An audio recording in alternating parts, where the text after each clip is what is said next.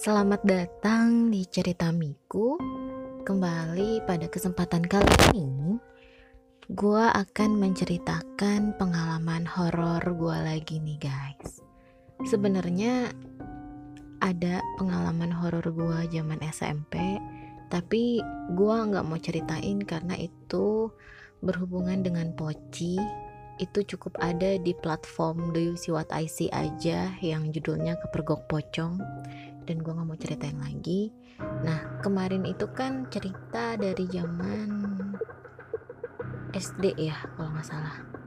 Anjir gue lupa. Nah langsung ini gue ceritain ketika gue sudah memasuki sekolah menengah atas. Waktu itu masih kelas 1 SMA dulu gue sekolah menengah di Madrasah Aliyah Negeri yang ada di Perum Karawaci Tangerang ya. Nah di sekolah itu gue mengalami hal konyol sebenarnya. Aduh gila seneng banget nih gue jadi nostalgia. Kelas 1 SMA temen gue tuh dikit. Ada yang namanya Wiwin, Diana, dan Sari nah kelas gue ini kebetulan berada di lantai dua di mana di deretan kelas gue nih kelasnya dikit. Jadi cuma ada dua kelas. Waktu itu gue ada di 10.6 terus ada 10.5 ke sananya tuh ruangan gudang yang nyambung sama loteng pokoknya gudang ini tuh punya ventilasi udara di temboknya yang mana kalau kita intip itu adalah loteng genteng.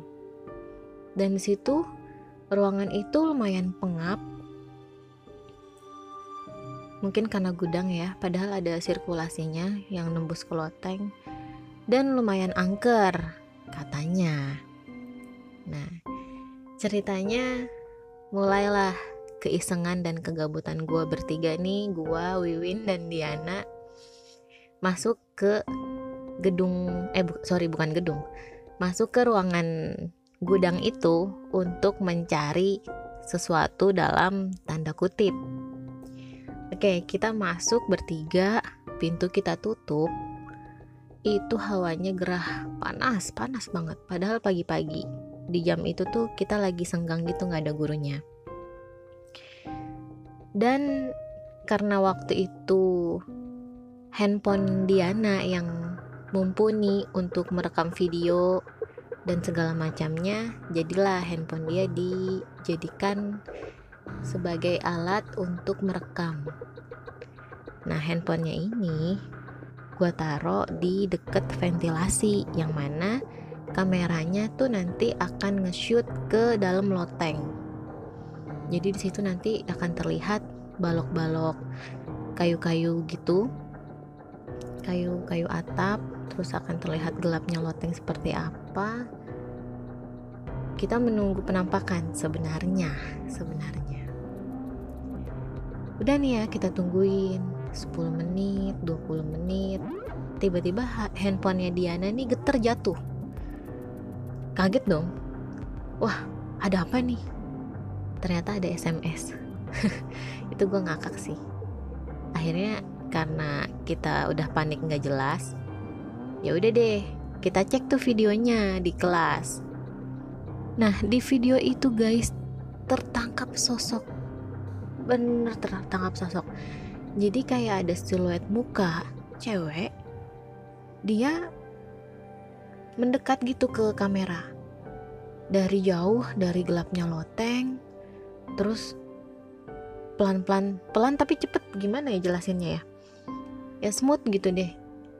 Penampakan mukanya ini nih mendekati eh, layar kamera. Sampai akhirnya pas ketika udah bener-bener deket close close banget baru deh di situ handphonenya Diana jatuh getar. Sebenarnya sih penyebab getarnya itu karena ada SMS waktu itu tapi entah kenapa momennya tuh pas banget. Pas. Pas banget. Nah sampai akhirnya ini kita takut kan ketakutan sendiri. Padahal sendirinya yang nyari-nyari gitu tapi malah kita ketakutan sendiri. Cerita deh nih ke anak yang namanya Henny. Dia teman sekelas gue juga. Henny ini termasuk temen gue yang bisa dibilang sensitif sensitif banget dia. Kita kasih lihat kan di videonya.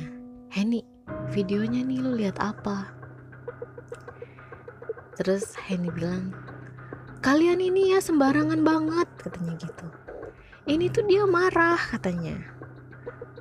Jangan lagi-lagi deh kayak begini katanya gitu. Ini dia marah minta maaf.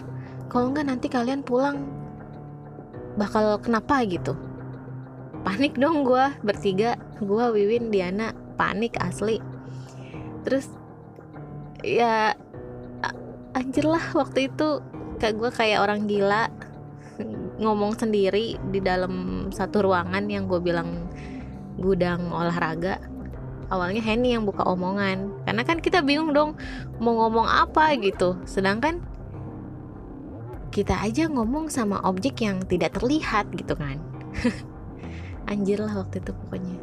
Sampai akhir, akhirnya nih si Henny yang memulai pembicaraan. Dia bilang untuk penghuni yang ada di sini maafin teman-teman aku ya katanya gitu. Mereka cuma iseng. Kalau nggak salah ya soalnya kejadiannya itu lumayan lama juga tahun 2008 mereka cuma iseng mohon maaf ya. Terus Henny tuh langsung natap kita bertiga dengan bilang ayo kalian minta maaf. Uh, jadinya kayak yang awkward tau nggak? Um, maaf ya nggak ada maksud sih. Gue bilang gitu sambil gue tengok-tengok sana ke atap ke tembok ke loteng. WTF lah pokoknya anjir gue nggak tahu gitu. Ya udahlah bodo amat yang mau mau nyampe kedengaran si penghuni di situ atau enggak gue bodo amat yang penting udahlah gue minta maaf lah. Dan tuh akhirnya kita bertiga gitu kayak orang on ya. Terus dari situ kita nggak ini lagi nggak iseng-iseng kayak gitu lagi. Karena ngelihat videonya aja tuh udah serem guys. Bentuknya bener-bener siluet siluet transparan gitu gimana sih? Pokoknya siluet deh nah itulah kejadian waktu gua kelas 1 SMA di sekolah. Kelas 2 nggak ada apa-apa. Nah kelas 3 nih. Jadi kelas 3 itu dulu ada lomba hias kelas. Lomba Agustusan ya kalau nggak salah. Ada lomba menghias kelas di mana nih anak-anak kelas pada pulang telat untuk menghias ruangan-ruangan agar menjadi cantik sedemikian rupa delala teman-teman gue nih beli gorengan gitu deh kayak risol Nah, ada nih risol 3 nih di piring. Sedangkan saat itu di kelas cuma ada empat orang atau tiga orang ya, gue lupa. Nah, tiba-tiba risolnya ini sisa dua cuy. Risolnya sisa dua. Terus uh, bingung dong. Yang lain tuh yang ngeh ya, yang ngeh. Nanya, nih risol dimakan siapa? Satu, sisa dua. Enggak aku bukan. Terus tanya yang lain enggak aku bukan. Loh kalau semuanya bukan dimakan siapa? Bingung dong. Nah gue tuh masih sekelas sama yang namanya Henny ini nih. Kata Henny gini itu tadi ada yang mau minta akhirnya ya udah aku kasih aja ya udah ambil aja satu katanya gitu. Akhirnya hilang deh satu. Merinding semua anak-anak di kelas. Terus ada juga nih ya kalau nggak salah temen gue nih yang gue ceritain ini namanya Sultan atau apa ya gue lupa ya. Nanti lu cross check ke gue deh tan kalau lu dengerin ini ya. Dia nih lagi masang apa gitu ya naik ke bangku bangku sekolah yang kayu. Tiba-tiba dia jatuh padahal itu bangku tingginya nggak seberapa. Jatuh dia tiba-tiba. Bingung kan kenapa lu? Kenapa lu? Karena dia ngerjain sendiri. Lagi asik-asiknya gitu kan ngehias. Terus dia di atas bangku. Nggak apa-apa awalnya nggak apa-apa. Lama-lama dia jatuh. Jatuhnya tuh aneh kayak kedorong beberapa sentimeter. Terus dia bilang kayak ada yang ngedorong gua katanya gitu. Wah itu udah creepy banget sih di kelas tuh. Itulah kejadian-kejadian yang menurut gue di luar nalar tapi ya sebenarnya masih bisa dihubungkan dengan logika sih. Misalnya kayak kayak yang Rizal tadi gue bilang ternyata di balik layar ada anak anak yang emang makan tapi dia lupa atau apa. Itu masih bisa sih nah untuk temen gue yang tadi jatuh dari bangku juga kemungkinan ya bisa karena dia kelelahan. Makanya tanpa sadar dia oleng goyang terus jatuh. Itulah segala kemungkinan atau segala hal-hal yang berbau horor itu kalau gue pribadi masih menyambungkan ke logika dulu. Kalau udah nggak nemu di logika gue barulah di situ gue yang oke okay, fix. Ini adalah kejadian kejadian horor di mana pelakunya adalah makhluk astral.